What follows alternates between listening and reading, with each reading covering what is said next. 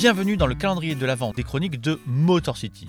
Pendant tout le mois de décembre, ce sont les auditeurs du podcast qui viennent nous raconter pourquoi ils aiment cette franchise des Pistons, qu'ils soient fans de longue date ou qu'ils aient juste une affection particulière pour cette équipe.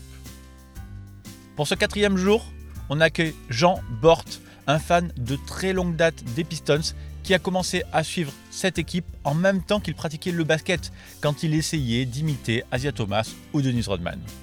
Et si Jean a fait une longue pause avec le basket, eh bien il s'y est remis en 2022, un petit peu aussi grâce aux chroniques d'ailleurs. Salut Winston. Compliqué pour moi cet exercice, car j'étais un fan de Détroit entre 85 et 95, et j'ai donc connu les deux titres avec les Bad Boys.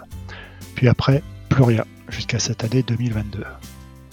C'est donc au milieu des années 80 que je découvre le basket et que je joue en club.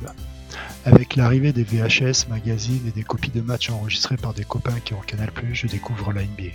Je m'intéresse rapidement à deux joueurs, Isaiah Thomas pour ses dribbles et sa vision du jeu, et Dennis Rodman pour ses qualités de rebondeur, que j'essaie de reproduire à mon niveau à l'entraînement ou en match. Je suis devenu fan des et j'ai suivi l'épopée des basketball, leurs titres et leurs fins. La vie a fait que j'ai arrêté le basket fin des années 90. Et puis, il y a quelques mois, je me remets à jouer et bien sûr à me réintéresser à l'NBA. Étant resté bloqué dans les années 90, je cherche une source pour me remettre à niveau et je tombe sur ton podcast, qui contient tout ce que j'aime, de l'histoire, de la côté et du basket, et tout ça sur une équipe que j'ai adorée. Je me remets dans l'état d'esprit du fan en suivant les matchs de la saison 2022-2023. Même si ce début de saison est très compliqué et qu'il manque encore cet esprit col bleu, je, cette jeune équipe a le nécessaire pour écrire une belle page de l'histoire de Détroit dans les années à venir. Un fan, c'est être patient.